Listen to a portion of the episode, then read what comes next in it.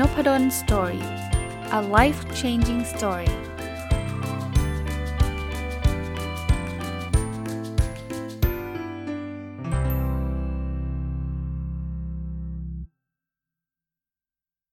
วัสดีครับ ยินดีต้อนรับเข้าสู่นพดล Story Podcast นะครับ แล้วก็ตอนนี้อาจจะพิเศษไม่เหมือนกับทุกสัปดาห์ที่ผ่านมานะครับ คือจะมาจัดWeekend Entrepreneur นะครับ หรือรายการผู้ประกอบการวันหยุดนะ ถ้าท่านติดตามนพดล Story มาตลอดก็จะทราบว่าจริง ๆ รายการประจำของผู้ประกอบการวันหยุดเนี่ยจะเป็นรายการที่จัดกันทุกวันเสาร์นะแต่เพอเอิญเสาร์ที่ผ่านมามันเป็นเสาร์ต้นปีวันที่ 1 มกราคมเลยก็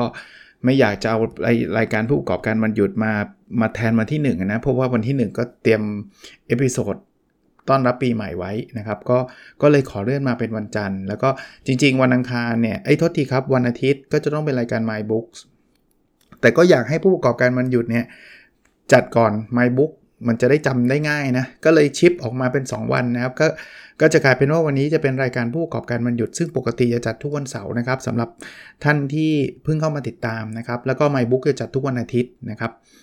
ก็ยังคงอยู่กับหนังสือของ คุณหนุ่มหรือโค้ดหนุ่มนะครับมันนี่โค้ชนะครับคุณจักรพงศ์เมษพันธ์นะครับชื่อเส้นทางสู่อิสรภาพทางการเงินอย่างแท้จริงนะครับจริงๆหนังสือเล่มนี้ไม่ได้เกี่ยวข้องโดยตรงกับการเป็นผู้ประกอบการวันหยุด แต่ว่ามันมีข้อคิดทางด้านการเงินส่วนบุคคลหลาย ๆ ข้อคิดที่ผมคิดว่าน่าจะเป็นประโยชน์ แล้วก็คนที่ทำผู้ประกอบการวันหยุดเนี่ยก็น่าจะเอาไปใช้ได้นะครับวันนี้มาถึงบทที่เรียกว่า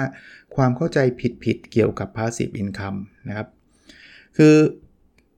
โค้ดหนุ่มเนี่ยบอกว่าอิสรภาพทางการเงินไม่ได้ขึ้นอยู่กับว่าคุณมีรายได้แบบใด แต่ขึ้นอยู่กับว่าคุณเลือกใช้ชีวิตในแบบที่คุณกำลังเป็นอยู่ด้วยตัวคุณเองหรือไม่นะ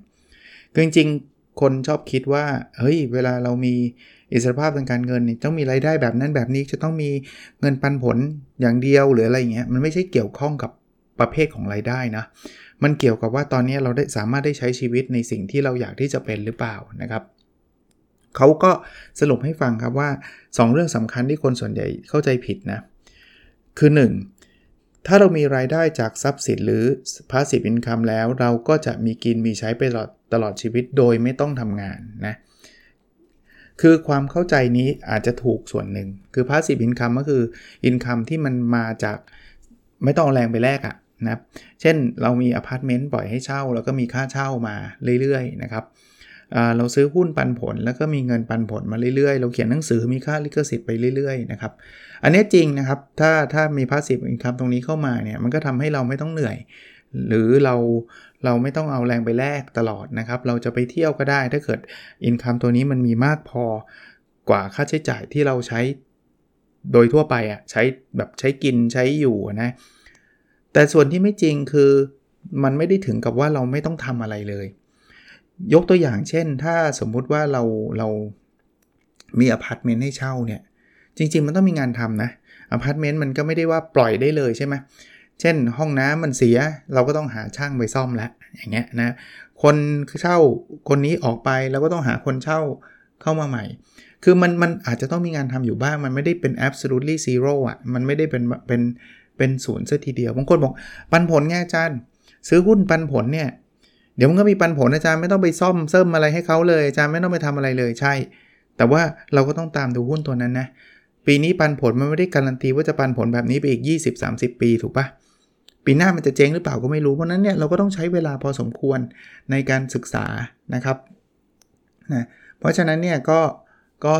เป็นความเข้าใจผิดอันแรกว่ามี passive income แล้วเราไม่ต้องไปทำอะไรเลยนะครับ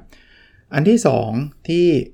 เป็นความเข้าใจผิดในเรื่องของอิสรภาพทางการเงินเนี่ยนะครับ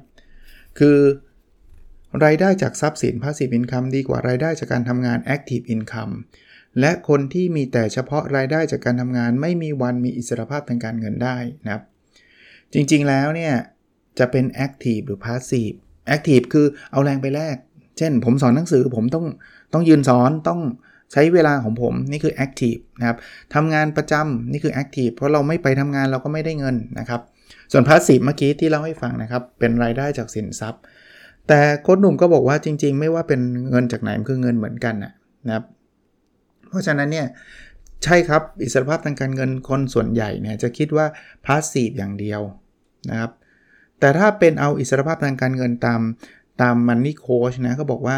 มีอิสระในการเลือกใช้ชีวิตมีสระในการเลือกสิ่งที่ทำโดยไม่มีเงินเป็นเครื่องเพื่องพันธนาการแค่นั้นก็มีอิสรภาพแล้ว เพราะฉะนั้นเนี่ยบางทีอาจจะทำแอคทีฟก็ได้นะ บางคนชอบชอบสอน ก็สอนแล้วก็มีความสุขแล้วก็ได้ทำในสิ่งที่ตัวเองอยากทำนะอย่างนี้ก็ถือว่ามีอิสรภาพทางการเงินได้ เพราะฉะนั้นเนี่ยไม่จำเป็นที่จะต้องแปลว่าต้องเป็น passive อย่างเดียว กลับมาที่ Weekend Entrepreneur นะ จริง ๆ แล้ว Weekend Entrepreneur เนี่ยกึ่งๆ จะเป็น active มากกว่า passive ด้วยซ้ำนะครับ active ยังไงเพราะว่าเราได้ทำในสิ่งที่เรารักใช่ไหมเช่นทำคุกกี้ขาย รับจ้างถ่ายรูป สอนหนังสือ เอาแรงไปแลกทั้งนั้น เราถึงให้ใช้เวลาวันเสาร์อาทิตย์ไง แต่มันเราเราก็นำไปสู่อิสรภาพทางการเงินตาม definition ของโค้ดหนุ่มได้ เพราะว่าเราได้ทำในสิ่งที่เรารักไงครับ นั้นเราจะไม่รู้สึกว่าวันเสาร์อีกแล้วเบื่อจังเลยไม่อยากจะไปถ่ายรูปแล้ว เพราะเราได้เลือกแล้วว่าการถ่ายรูปนั้นเนี่ย มันมันฟูลฟิลเรามันทำให้เรามีความสุขนะครับ อันนี้ก็ก็เป็นนิยามลองลองนำไปปรับใช้ดูนะครับ มาถึงอีกบทหนึ่งนะครับ ABC สู่อิสรภาพทางการเงินนะครับคนหนุ่มเขียนไว้บอกว่า คนเราไม่ควรทำงานหาเงินไปตลอดทั้งชีวิต แต่ควรใช้เวลาเพียงช่วงหนึ่งของชีวิตวางแผนสร้างรายได้และสะสมทรัพย์สิน เพื่อให้เพียงพอเลี้ยงตัวเองไปได้ทั้งชีวิต เอาง่ายๆนะครับ คือจริงๆ แล้วใครอยากจะหาทั้งชีวิตก็ได้ แต่ว่าเรียนเตือนไว้ล่วงหน้าเลยว่า พอเราอายุเยอะๆเข้านะ แรงที่เรามีเนี่ยสุขภาพที่เรามีอยู่เนี่ยมันมันมันไม่เหมือนเดิมหรอกนะครับ เราต้องยอมรับอะครับเราก็จะมีแรงที่ถดถอยไปนะสุขภาพมันก็จะแบบอุ้ยตอนเด็กๆ ไม่นอนไม่เป็นไร เดี๋ยวนี้นะ ลองไม่นอนนะโอ้โหจามเพลียเผลอๆไม่สบายไปเลยนะครับ เพราะฉะนั้นเนี่ย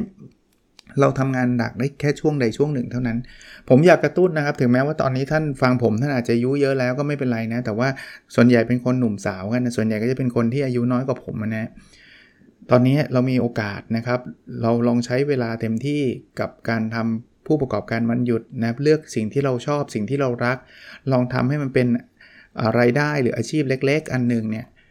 มันเป็นการสะสมสินทรัพย์นะครับ ก็ โค้ชหนุ่มเขาก็เลยบอกว่าอะเอาละลองมาสร้างอิสรภาพทางการเงินนะครับ คือ A B C ที่เมื่อกี้พูดถึงเนี่ยมันคือ 3 แผนหลัก ไล่จากแผน C ก่อน แผน C คือแผนสภาพคล่องครับนะครับ คือมุ่งเน้นการจัดการสภาพคล่องให้ดี คือเอาง่ายๆนะครับ มีกินมีใช้มีเหลือเก็บนะครับ เราจะได้สะสมอย่างน้อยๆมีเงินฉุกเฉินสัก 6 เดือน วันนี้ถ้าใครทำงานประจำเนี่ยลองถามตัวเองนะครับว่าถ้าพรุ่งนี้โดนไล่ออกเลยเนี่ยเราอยู่ไปได้จากเงินที่เรามีเก็บเนี่ยสักกี่เดือนนะครับ อันนี้คือเป็นแผนสำรองนะครับ เป็นแผนสภาพคล่องคล่องนะครับเขาเรียกตามแผน C คือคือการสำรองเงิน 6 เดือนเนี่ยยังไม่ได้ทำให้เรารวยนะ แต่มันจะทำให้เกิด peace of mind peace of mind แปลว่าอะไร รู้สึกปลอดภัยในชีวิตประจำวันนะครับ เกิดเหตุการณ์ไม่คาดฝันเรายังอยู่ได้นะครับ เสร็จแผน C เรียบร้อยเราไปแผน B กันนะแผน B คือแผนเกษียณรวยหรือ retire rich นะครับ คล้ายๆ แผนสำรองของความมั่งคั่งนะครับคือเขาบอกว่าคนเราเนี่ยเราไม่มีทางรู้หรอกว่าเราจะรวยได้เมื่อไหร่นะครับ แต่สิ่งหนึ่งที่ทำให้เราต้องมั่นใจคือเราต้องรวยแน่นะแผน B เนี่ยเขาจะเน้นการลงทุนที่เรียบง่าย ใช้เงินไม่เยอะสะสมไปเรื่อยๆครับนะถ้าถ้าพูดถึงก็อาจจะเป็นกองทุนนะลงทุน กองทุนหรือออมแบบกึ่งบังคับนะกองทุนสำรองเลี้ยงชีพ กองทุนบำเหน็จบำนาญข้าราชการ พวกนี้เป็นแผน B นะครับคือเป็นเป็นการสะสมไว้เพื่อเกษียณเราจะได้อยู่สบายนะครับ มาถึงแผน A ครับแผน A นี่เขาเรียกว่า แผนเกษียณเร็วหรือรีทายยังนะครับแผนนี้เราจะเน้นการสร้างเงินสดนะครับเน้นลงทุนในทรัพย์สินต่างๆ เพื่อเอาชนะค่าใช้จ่ายรวมจนกระทั่งมีสรภาพทางการเงินได้นะครับ นั้นแผน A เนี่ยจะเป็นอะไรที่เราอาจจะต้องใช้เขาเรียกว่าพลังทวีทางการเงิน หรือ financial leverage นะครับเขายกตัวอย่างนะครับโค้ชหนุ่มบอกว่าเช่น ธุรกิจอสังหาริมทรัพย์เนี่ยเราใช้ความรู้ความสามารถต่างๆนะครับ แล้วอาจจะไปศึกษามาเลือกที่มาอาจจะใช้เงินกู้ธนาคารมาซื้ออสังหาที่มันเหมาะสมต่างๆ นานานะครับ หรือจะเป็นพวกทรัพย์สินทางปัญญานะเขียนหนังสือ รายได้จากการโฆษณาทำบล็อกทำพอดแคสต์ทำอะไรอย่างเงี้ยนะเขาบอกว่าตั้งเป้าประมาณสัก 5-7 ปีครับ ให้มีอิสรภาพทางการเงินนะครับ อันเนี้ยก็จะเป็นแผน A แต่เวลาทำทำทีละสเต็ปนะนะครับทำแผน C ก่อนจำได้ใช่ไหมครับ แผน C คือ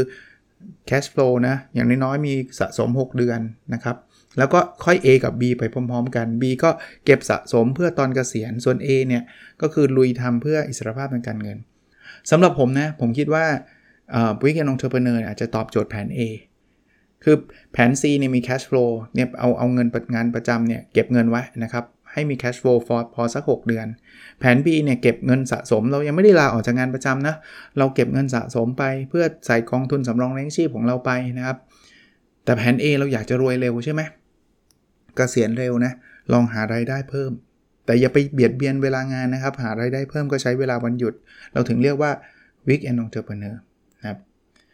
คราวนี้มาถึงอีกบทหนึ่งครับ บอกมันนี่โค้ดสอนลูกครับนะคือหลายคนมีลูกนะ ก็แทนที่เราจะบางทีเราก็ตอนเด็กๆ เราก็ไม่ได้เรียนเรื่องนี้มาบางคนติดหนี้ติดสินเยอะแยะกว่าจะรู้บอกโหรู้งี้อ่าใช้คำว่ารู้งี้ แต่เราย้อนเวลากลับไปไม่ได้ใช่ไหมเพราะว่าตอนเด็กๆก็ไม่มีใครมาสอนเรา แต่ตอนนี้เราเราเรียนรู้แล้ว เราได้อ่านหนังสือเราได้ฟังพอดแคสต์เรารู้ทิศทางที่ควรจะเป็นแล้ว แต่แน่นอนเราเราเคยผิดพลาดในอดีต เราเจอหนี้เต็มไปหมดเลย ก็ค่อยๆ แก้กันไป แต่สิ่งหนึ่งที่เราทำได้คือสอนให้ลูกรู้ตั้งแต่ตอนเขาเล็กๆ โค้ชหนุ่มบอกว่าหนึ่งในวิธีการสอนลูกที่ดีที่สุดคือการทำให้ดูเป็นตัวอย่างในทุกมิติ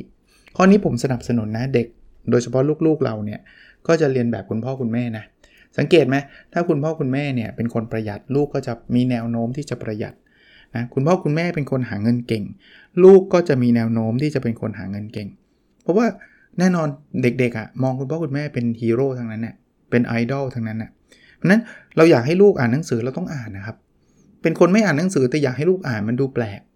เป็นคนดื่มเหล้าสูบบุหรี่บอกลูกห้ามทำมันก็ดูแปลกนะครับ เพราะนั้นเรื่องการเงินก็เช่นเดียวกัน อันนี้ก็ฝากไว้สำหรับคนทำ Weekend Entrepreneur นะ เราทำในสิ่งที่เรารักแล้วเรามีความสุขแล้วสร้างรายได้เนี่ย สิ่งหนึ่งที่ได้กลับมาอันนึงนะ ผมคิดว่าลูกเราก็จะเห็นตัวตัวเราเป็นตัวอย่าง วันหนึ่งนะลูกๆก็จะมีอาจจะเข้าอาจจะดึงเขาก็มามีส่วนร่วมก็ได้นะทำคุกกี้เขาอาจจะทำไม่เป็น แต่อาจจะแพ็คคุกกี้ได้อ่าช่วยช่วยจ่าหน้าซองส่งไปยังลูกค้าได้อะไรเงี้ย แล้วมันก็มีความสุขมันก็มีความใกล้ชิดกันระหว่างลูกกับครอบครัวนะครับกับคุณพ่อคุณแม่นะครับ อีกเรื่องครับ เป็นบทที่ชื่อว่าลมไปข้างหน้าครับโค้ดหนุ่มเขียนบอกว่าเส้นทางสู่ความสำเร็จนั้นปูด้วยกระเบื้องแห่งความล้มเหลวนะครับ วันนี้เพิ่งอ่านหนังสือจบไปอีกเล่มหนึ่งนะชอบมากเลยเขาบอกว่า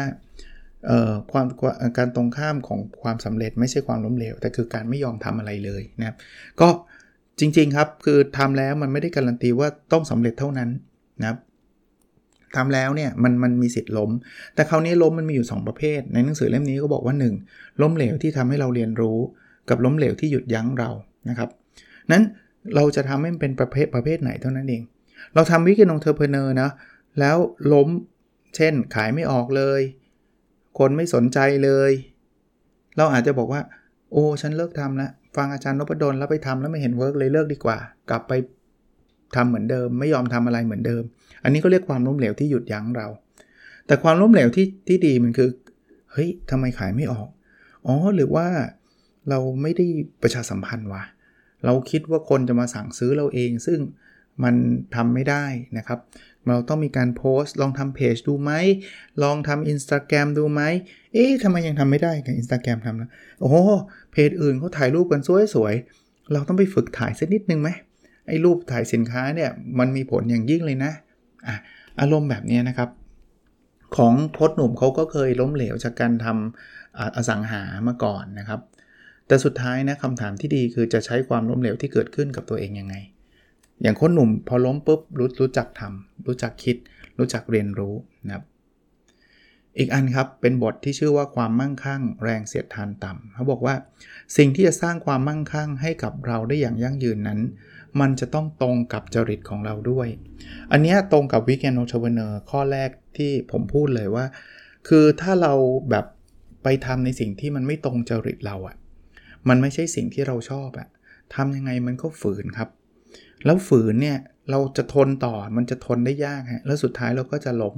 แล้วเราก็จะบอกว่าเราไม่ไหวแล้วมัน burnout เพราะนั้นเนี่ยจริตของแต่ละคนมันแตกต่างกันน่ะให้ผมอะไปทำอาหารเป็นวิกแอนองเทอร์เพเนอร์เนี่ยผมทำไม่ได้ ผมไม่ได้บอกว่าธุรกิจการทำคุกกี้ทำขนมทำก๋วยเตี๋ยวทำข้าวผัดขายเนี่ยไม่ใช่ธุรกิจที่ดี มันดีสำหรับบางคนฮะ สำหรับบางคนที่เขามีความสุขกับการทำกับข้าว เขามีความสุขกับการทำอาหาร เขามีความสุขกับการทำขนม เขาเห็นคนกินเขาก็มีความสุขแล้ว แต่ผมไม่ได้มีความสุขกับเรื่องนี้นะ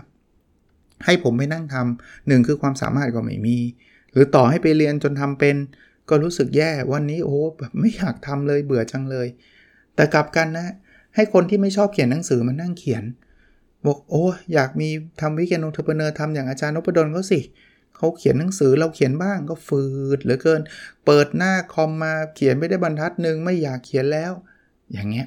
เพราะนั้นเนี่ยทำอะไรก็ได้ที่มีแรงเสียดทานต่ำผมมักจะบอกว่าทำฟรียังทำอะแต่เคยเจอหนังสือเล่มหนึ่งบอกว่าหนักกว่าผมนะเขาบอกหาในสิ่งที่ถึงจ่ายเงินก็ยังยอมทำโอ้ถ้าเกิดคุณเจอแบบนั้นนะขนาดจ่ายเงินยังทำเลยนี่ ไม่ต้องคิดอะไรมากเพราะนั้นถึงแม้เขาจะขายไม่ออกเขาก็ฟูลฟิลละยกตัวอย่างผมง่ายๆนะ ผมเขียนหนังสือเนี่ยทำฟรียังทำเลย เพราะชอบเขียนนะผมผมไม่ได้ไม่ได้มี pressure เลยว่าต้องขายให้ได้เท่านั้นเท่านี้ แต่มันทำเงินได้ก็ดีครับ มันก็เป็น Weekend Entrepreneur เพราะนั้นผมมาจัดรายการ Weekend Entrepreneur ผมทำเองหรือเปล่า ผมก็ทำอย่างเขียนหนังสือเนี่ยใช่ ผมใช้เวลาของผมมันเสาร์อาทิตย์เนี่ยผมก็นั่งเขียนของผมไปเรื่อย แต่ถามว่าถ้ามันไม่ได้เงินเลย สมมุติว่ามันไม่มีใครซื้อหนังสือเลย ผมยังเขียนอยู่ไหมผมยังเขียน เพราะว่าแค่เขียนผมก็มีความสุขแล้ว พยายามหาสิ่งนั้นให้เจอนะครับ มาถึงอีกบทครับชื่อว่า wealth formula wealth แปลว่าความมั่งคั่ง formula แปลว่าสูตร แปลเป็นไทยคือสูตรของความมั่งคั่งนะ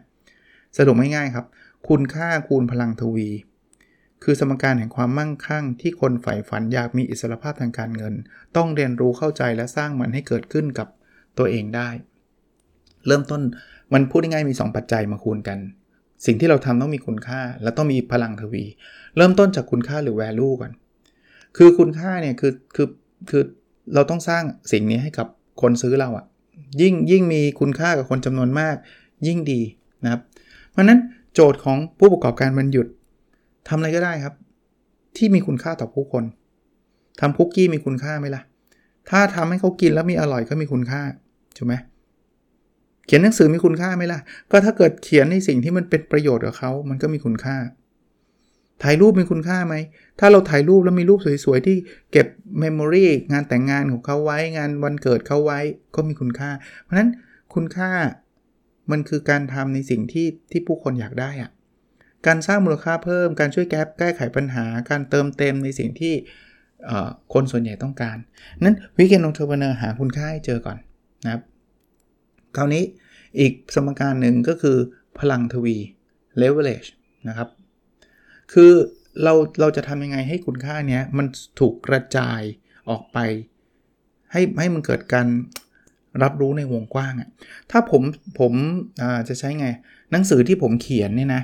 ผมให้คุณค่าแน่ ๆ แต่ให้คุณค่ากับคนคนเดียว ความมั่งคั่งผมก็น้อยถูกปะ เพราะว่ามันมีประโยชน์กับคนนี้คนเดียว สมมุติว่าผมเขียนเรื่องอะไรดีที่มันสเปซิฟิกมากๆสำหรับคนนี้เลยอะ่ะหนังสือนี้สำหรับคุณนพดลลบโพเท่านั้นอ่าถ้ามันเป็นแค่นี้มันก็คุณค่าคนเดียว แต่ถ้าเกิดผมสามารถขยายบอกว่าหนังสือนี้มันไม่ใช่สำหรับผมคนเดียวนะ มันสำหรับคนที่ทำงานประจำแล้วอยากที่จะอออกมาทำธุรกิจ โอ้โหคราวนี้คนเป็นล้านละ อย่างเงี้ยอย่างนี้คือพลังทวีหรือ leverage นะครับ เพราะนั้นเนี่ยตอบคำถามพื้นๆนะหนึ่งเรามีคุณค่าที่ช่วยแก้ปัญหาหรือสร้างให้กับคนอื่นได้อย่างไรบ้าง แล้วก็2นะเราทำให้คนอื่นได้รับประโยชน์จากคุณค่าในจำนวนมากได้อย่างไร ผมทำหนังสือผมก็พยายามเขียนให้มันตอบโจทย์คนจำนวน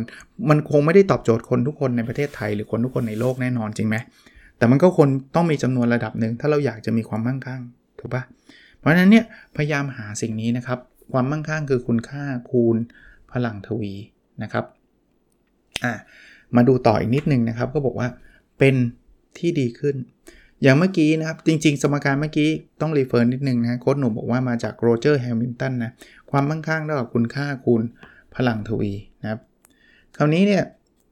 คำถามแรกคือ คุณค่าจะหาได้ยังไงนะครับเขาก็บอกว่า อย่างแรกเนี่ยเราก็ต้องรู้จักสร้างคุณค่าของตัวเราให้มันมากขึ้นนะครับเอ๊ะสร้างคุณค่าของตัวเราคือยังไงเขาบอกเป็นในสิ่งที่คุณเป็นอยู่ให้มันดีขึ้นเนี่ยผมเป็นนักเขียน ผมผมพูดถึงนักเขียนก่อน เพราะว่ามันคือวิกแอนนอเทอร์เพเนอร์ของผมเนี่ยผมก็ต้องทำให้ตัวเองเก่งขึ้น เขียนเก่งขึ้น ช่วยเหลือคนได้มากขึ้นนะถ้าเป็นนักเขียน ผมเป็นอาจารย์มหาวิทยาลัย ผมก็ต้องเป็นอาจารย์มหาวิทยาลัยที่เก่งขึ้น ช่วยเหลือคนอื่นให้มากขึ้นนะครับ นั้นเอาผมยกตัวอย่างนะครับ เอานักเขียนแล้วกันนะครับ ถ้าเป็นนักเขียนผมก็ต้องไปฝึก ถูกปะผมก็ต้องเป็นนักเขียนที่ที่ต้องมีคุณภาพมากขึ้นน่ยต้องเก่งขึ้น พอผมเป็นนักเขียนที่เขียนดีขึ้น ผมก็ต้องรู้จักเลือกหัวข้อเขียนที่จะช่วยทำให้คนอ่านมีชีวิตที่ดีขึ้น ถ้าผมทำแบบนี้อยู่เรื่อยๆนะ ผมเขียนดีขึ้นเรื่อยๆเรื่อยๆ แล้วผมก็ทำให้คุณคุณค่าที่ฝีมือการเขียนผมเนี่ยไปตอบโจทย์คนที่ใหญ่ขึ้นใหญ่ขึ้นเรื่อยๆ ความมั่งคั่งก็จะเพิ่มขึ้นจริงปะ ท่านอยากทำอาหารขาย ท่านก็ต้องเป็นพ่อครัวหรือแม่ครัวที่เก่งขึ้น จะเก่งได้ไงก็ต้องฝึกทำไปเรียนดู YouTube แล้วแต่ท่านเลยฮะ เก่งขึ้นเสร็จแล้วท่านก็ต้องพยายามทำให้เออาหารที่ท่านทำแล้วมันอร่อยเนี่ยถึงมือคนได้ได้ได้กินมากขึ้นเรื่อยๆ แค่นั้นเองครับ ความมั่งคั่งเท่ากับคุณค่าคุณพลังทวีนะครับ มาอีกเรื่องนะครับเขาบอกว่าทำสิ่งที่ชอบของเราให้กลายเป็นสิ่งที่ใช่ของคนอื่นนะครับ3อันนะ right passion บวกวงเล็บบวก value นะ right market right business model แปลว่า passion ที่ถูกต้องที่เราชอบนะที่มันมีคุณค่าเนี่ย แล้วก็ตลาดที่ถูกกลุ่ม ธุรกิจโมเดลทางธุรกิจที่มันใช่นะครับ ถ้าเราทำแบบนี้ได้เนี่ย มันเหมือนการจับคู่อะเราเราชอบใช่ไหมมันก็ต้องหาคนที่ได้รับสิ่งที่เราชอบไปด้วยกัน เขาบอกว่าคำถามแรกนะ สิ่งที่คุณชอบหรืองานอดิเรกของคุณมีคุณค่าที่เป็นที่ต้องการคนอื่นหรือไม่ ข้อนี้ตอบโจทย์สำหรับวิกแอนองเทอร์เบเนอร์เลยว่า ผมบอกให้เราเลือกสิ่งที่เราชอบ แต่ว่ามันไม่ได้สิ่งที่เราชอบทุกอันตอบโจทย์ เป็นที่ต้องการกับคนอื่นได้ร้อยเปอร์เซ็นต์ถูกปะผมมีอะไรชอบมากกว่าเขียนหนังสือ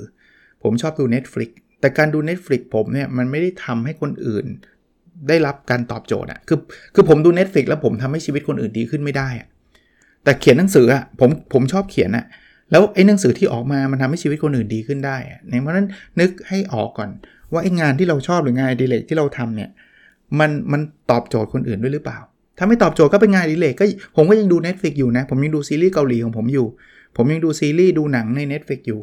แต่ว่าผมจะไม่เอามาเป็น weekend entrepreneur นะครับข้อ 2 คุณสามารถแปลงความสามารถที่ ในสิ่งที่คุณชอบหรืองานดีเลกของคุณ ให้เป็นธุรกิจที่ทำเงินได้หรือเปล่า คือคุณชอบอย่างเดียวไม่ได้นะ คุณต้องมีความสามารถด้วย แล้วคุณสามารถแปลงสิ่งนั้นหรือเปล่า ผมผมบอกผมชอบเขียนแต่ผมเขียนไม่ได้เรื่องนี้มันก็ไม่ไหว แต่ถ้าเกิดผมฝึกหัดผมเขียนได้ได้ดี แล้วผมคิดว่าเฮ้ยการเขียนเนี่ยผมแปลงออกมาเป็นหนังสือได้นะ แล้วหนังสือเนี่ยเป็นธุรกิจที่ทำเงินได้อย่างนี้อย่างนี้ go on นะข้อ 3 คุณพร้อมที่จะเปลี่ยนจากความสนุกที่เคยเจียดเวลาให้กับสิ่งที่รักหรืองานอดิเรกเป็นทุ่มเทเวลาให้กับธุรกิจหรือเปล่าอ่า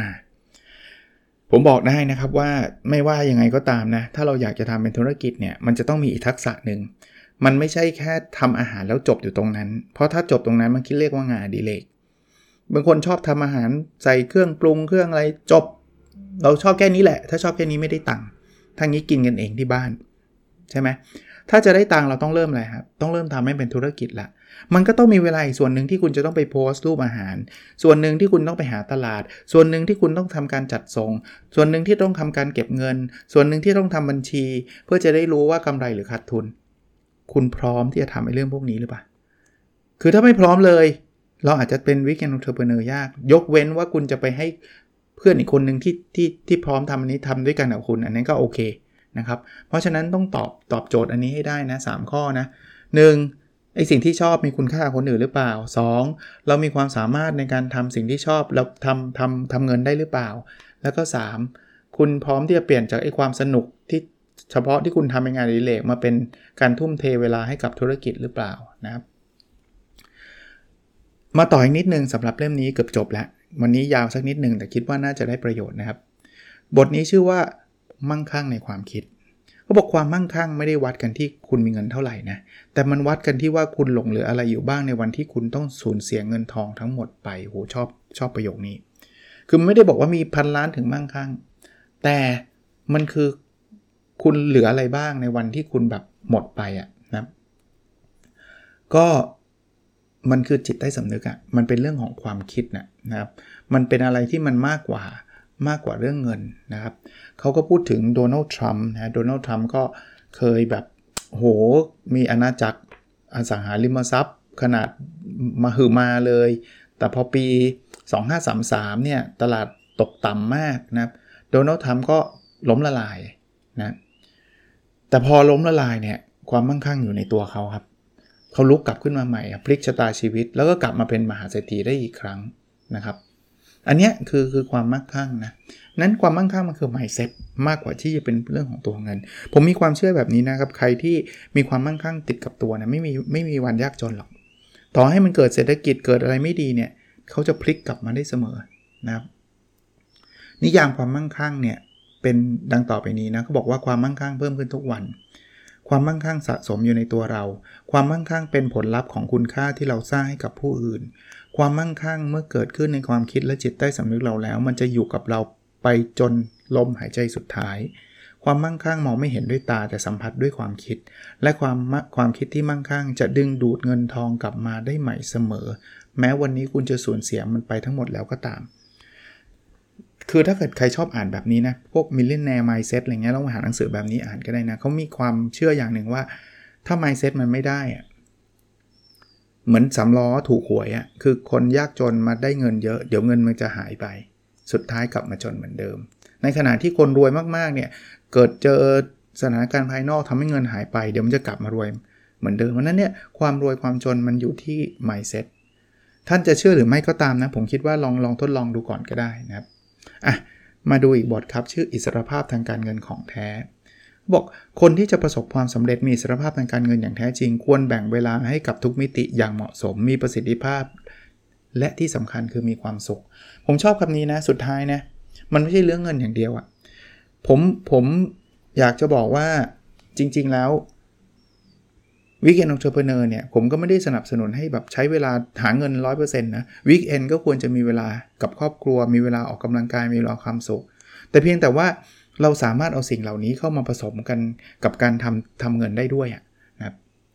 จริงๆแล้ว balance ที่เราพูดถึงกันนะครับพี่โค้ชหนุ่มก็บอกว่ามันมีอยู่เรื่องรายได้ income แน่นอนครับ income สำคัญแน่นอนนะครับ เรื่องเวลาแล้วก็เรื่องอิสระในการเลือก ถ้ามี 3 อย่างนี้นะมีรายได้มีเวลามีอิสระในการเลือกเนี่ยมันคือความสุขแท้นะครับรายได้ก็แน่นอนครับ ถ้าเรามีรายได้จาก passive income มากกว่ารายจ่าย เราก็จะมีไลฟ์สไตล์ของเรา แต่ว่าเราก็ต้องรู้ว่ารายจ่ายที่มันจะตอบไลฟ์สไตล์ของเรามันเป็นมันเป็นเท่าไหร่เพราะแต่ละคนไม่เหมือนกันไลฟ์สไตล์ไม่ไม่เหมือนกัน เวลานะครับ คือตัวนี้บางคนก็หลงนะครับ ก็ก็ใช้เวลาแต่หาเงินอย่างเดียว มันก็ผมผมเคยพูดอยู่หลายตอนแล้วครับเวลามันย้อนกลับไปไม่ได้นะ มันก็ต้องให้เวลากับครอบครัว เวลากับคุณพ่อคุณแม่กับหลาย ๆ คนนะครับ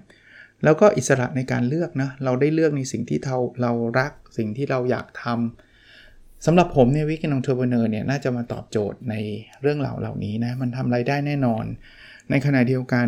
มันก็น่าจะมีเวลาพอสมควร แล้วก็ผมก็สนับสนุนว่าให้ทำอยู่กับบ้านนี่แหละทำกับครอบครัวนี่แหละ ถ้าเป็นไปได้ แล้วก็อิสระในการเลือกแล้วก็เลือกสิ่งที่เราอยากทำถ้าใครอยากรู้ครับ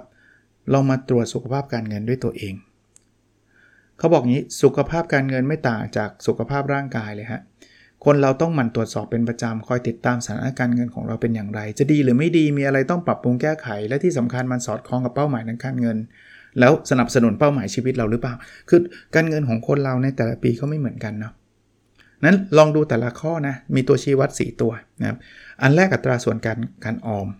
ทุกวันนี้ลองเช็คนะครับลองเช็ค คนเป็น weekend entrepreneur ก็เช็คได้นะ เราออมเกิน 10%หรือเปล่า ถ้าถ้าเกิน 10%เป็นอัตราที่ดีนะครับ อันนี้เป็นเป็นเรื่องแรก อันที่ 2 อัตราส่วนเงินคืนชำระหนี้ หลายคนมีหนี้ใช่ไหมนะครับ เขาบอกอัตราส่วนนี้ไม่ควรเกิน 40%นะครับ เทียบกับรายได้นะ ถ้าไม่งั้นเนี่ยเราเราได้ร้อยบาท เราต้องคืนนี่หกสิบาทนี่เหนื่อยละ ไม่ควรเกิน 40%นะครับ ลองดูนะ อันที่ 3 ระดับเงินสำรองเผื่อฉุกเฉินจำได้ไหมครับ 6 เดือน ไม่มีไรายได้เข้ามาเลย เราสามารถอยู่ได้อีก 6 เดือนนะครับ อันนี้คือคือตัวแปรตัววัดที่ 3 ตัววัดที่ 4 คือความมั่งคั่งสุทธิ ความมั่งคั่งสุทธิคือเอาเอาอะไรครับ เอาสินทรัพย์ที่เรามีทั้งหมดนะบ้านรถอะไรทุกอย่างมีทั้งหมดเนี่ยที่ไม่มีภาระเนี่ยนะหากออกจากหนี้สินที่เราไปกู้มานะครับ อันนั้นน่ะคือความมั่งคั่งสุทธินะเช่นเรามีบ้าน 10 ล้าน เรามีรถ 2 ล้าน 12 ล้านใช่ไหมแต่บ้านเนี่ยกู้มา 7 ล้าน รถเนี่ยไม่มีเงินกู้เลย ถ้า 12 ล้านลบ 7 ล้านก็มีความมั่งคั่งสุดทธิอยู่ 5 ล้านนะครับไหมเพราะฉะนั้นเนี่ยมันจะมันควรจะเป็นบวกอะถ้าเป็นลบนี่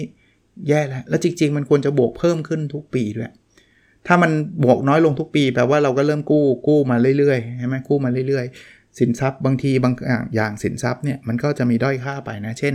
รถยนต์เนี่ย ตอนนี้ 2 ล้านปีหน้ามันก็เหลือล้านห้าปีต่อไปเหลือล้านเดียวนะเพราะนั้นก็ลองเช็คความมั่งคั่งสุทธิของเราว่าเราเราเอาสินทรัพย์มันมากกว่านี้สินมากน้อยแค่ไหนนะอีกเรื่องที่น่าจะตอบโจทย์ในช่วงเวลานี้นะครับ ก็คือพาชีวิตผ่านวิกฤตด้วยวิธีคิดที่ถูกต้องนะครับคนหนุ่มเล่าให้ฟังครับบอกว่าเวลาไปบรรยายเรื่องการจัดการหนี้เนี่ย เขาบอกว่าไม่ค่อยมีเวลาได้พูดถึงเรื่องการบริหารจัดการความคิด หรืออารมณ์ความรู้สึกนะครับในขณะที่กำลังแก้ไขปัญหานี้ เพราะว่าเวลามันจำกัด แค่คุยแค่วิธีการจัดการนี้ก็หมดเวลาแล้ว แต่จริงๆแล้วเรื่องเรื่องเรื่องแนวคิดวิธีคิดเนี่ยมันคือสิ่งที่สำคัญ ผมผมอยากจะมาเล่าตรงนี้ด้วยวันนี้อาจจะยาวสักนิดนึงเพอมันเหลืออีกนิดเดียวแต่ว่าก็ไม่อยากจะเร่งนะครับ เพราะว่ามันตอบโจทย์ช่วงโควิด -19 มาก ๆ เลย ผมเข้าใจครับว่าหลายคนเนี่ยประสบ ปัญหาทางเศรษฐกิจอย่างมากในช่วงโควิด -19 ผมเห็นร้านประจำที่ผมไปทานข้าวหลาย ๆ ร้านปิดปิดไปเลยนะครับ ปิดไปแล้วนะครับ ถึงแม้ว่าตอนนี้เขากลับมาเปิดใหม่เขาก็ไม่เปิดแล้วเขาเปิดไม่ได้ครับเขาเจ๊งแล้วเขาเพิ่งเพิ่งเปิดร้านเนี้ยก่อนโควิดนิดเดียวเองซึ่งผมไปกินแล้วผมประทับใจแล้วก็ชอบไปกิน แต่ก็ปิดนะครับ ก็เอาเป็นว่าลองดูความคิดแบบนี้นะครับ 1. มองโลกอย่างมีความหวังเสมอครับ พยายาม พูดกับตัวเองว่าพรุ่งนี้มีเรื่องดีๆ รอเราอยู่นะครับ ความหวังสำคัญต่อการมีชีวิตอยู่มากนะครับ เพราะฉะนั้นอย่าหมดหวังนั้นเป็นกำลังใจเป็นความหวังให้นะครับ มันจะดีขึ้นพรุ่งนี้จะมีเรื่องดีๆ รอเราอยู่ นั้นมองโลกอย่างมีความหวังนะครับ2คือพยายามมองหาโอกาสอยู่เสมอ ผมผมพูดกับคนอื่น แล้วก็เตือนตัวเองด้วยนะว่าทุกทุกวิกฤตเนี่ยมันจะต้องมีโอกาสอยู่เสมอ เพียงแต่ใครเห็นหรือเปล่า เรามักจะไปเห็นโอกาสหลังวิกฤตมันผ่านไปสักระยะหนึ่งแล้ว ช่วง hamburger crisis ตอนนั้นหุ้นตกมามโหฬารทุกคนเห็นวิกฤต แย่ไปหมด แต่มีคนกลุ่มหนึ่งที่ช้อนซื้อหุ้นไว้ตอนนั้น แล้วหลังจากนั้นกำไรไม่รู้กี่ขัดกี่เท่า แล้วคนก็จะมาเห็นทีหลังว่ารู้งี้ตอนนั้นซื้อไว้ดีกว่า ผมไม่ได้บอกว่าตอนนี้ควรซื้อหุ้นนะ แต่ว่ามันจะมีโอกาสอะไรซ่อนอยู่ลองดู 3. เริ่มให้ง่ายพยายามลองทุกอย่างที่คิดออก ลองทำดูครับ เราอาจจะต้องกล้าตัดสินใจ แต่ว่าคำว่าลองเนี่ยก็ก็ต้องดูนะครับ ผมผมพูดอยู่เสมอว่า ลองมันต้องมีคอนดิชันว่ามันถ้าผิดถ้าเจ๊งเราต้องไม่เจ็บ ถ้าล้มเหลวแล้วเราไม่เดือดร้อนมากนัก คนอื่นไม่เดือดร้อนมากนักลองเลยทำเลยทำหลาย ๆ อย่าง ถ้าเราลองแล้วมันอาจจะผิดก็ลุกขึ้นมาทำใหม่ได้นะครับ 4. ครับ เปิดประตูแห่งโอกาสไปเรื่อย ๆ เขาบอกจงจำไว้ว่าโอกาสมากับผู้คนครับ รู้จักคนไว้ครับนะเรายังไม่รู้หรอกไม่ใช่ว่ารู้จักจะเพื่อจะไปเอาเปรียบเขานู่นนี่นั่นไม่ใช่นะครับ รู้จักไว้แล้วเดี๋ยวต่อไปช่วยเหลือกัน ต่อไปวันหนึ่งมันอาจจะมีโอกาสที่เราได้ทำอะไรร่วมกัน บทสุดท้ายนะครับ คือไม่มีปัญหาการเงินใดที่แก้ไขไม่ได้นะครับ บอกการทำงานเรื่องการเงินมาหลายปีโคตรหนุกนะต้องบอกว่า เรื่องการเงินใด ๆ ที่ว่ากันว่าถ้าจัดการไม่ดีเตรียมตัวไม่ดีแล้วชีวิตจะลำบาก เอาเข้าจริงมีอภินิหารเกิดขึ้นให้เห็นอยู่เป็นประจำมันมันแก้ได้อะในหนังสือโคตรหนุ่มก็เล่าให้ฟังหลายเคสที่สุดท้ายก็กลับมาแก้ได้ เขาบอกว่าไม่มีปัญหาการเงินใดที่แก้ไขไม่ได้ เว้นแต่เจ้าของปัญหาจะยอมแพ้ไปกับมันเสียก่อนนะก็ เป็นหนังสือที่แบบอยากให้อ่านนะครับ ผมก็รีวิวมาหลายตอนนะสำหรับรายการ Weekend Entrepreneur แต่ก็ก็มันคงไม่สามารถละเอียดได้เท่ากับคนที่ซื้อหนังสืออ่านนะครับ ชื่อหนังสืออีกทีนะครับ เส้นทางสู่อิสรภาพทางการเงินอย่างแท้จริงนะโดย The Money Coach โค้ชหนุ่มนะครับจักรพงศ์เมษพันธ์นะครับ โอเคนะครับ หวังว่าจะเป็นประโยชน์นะครับ แล้วเราพบกันใน episode ถัดไปครับ สวัสดีครับ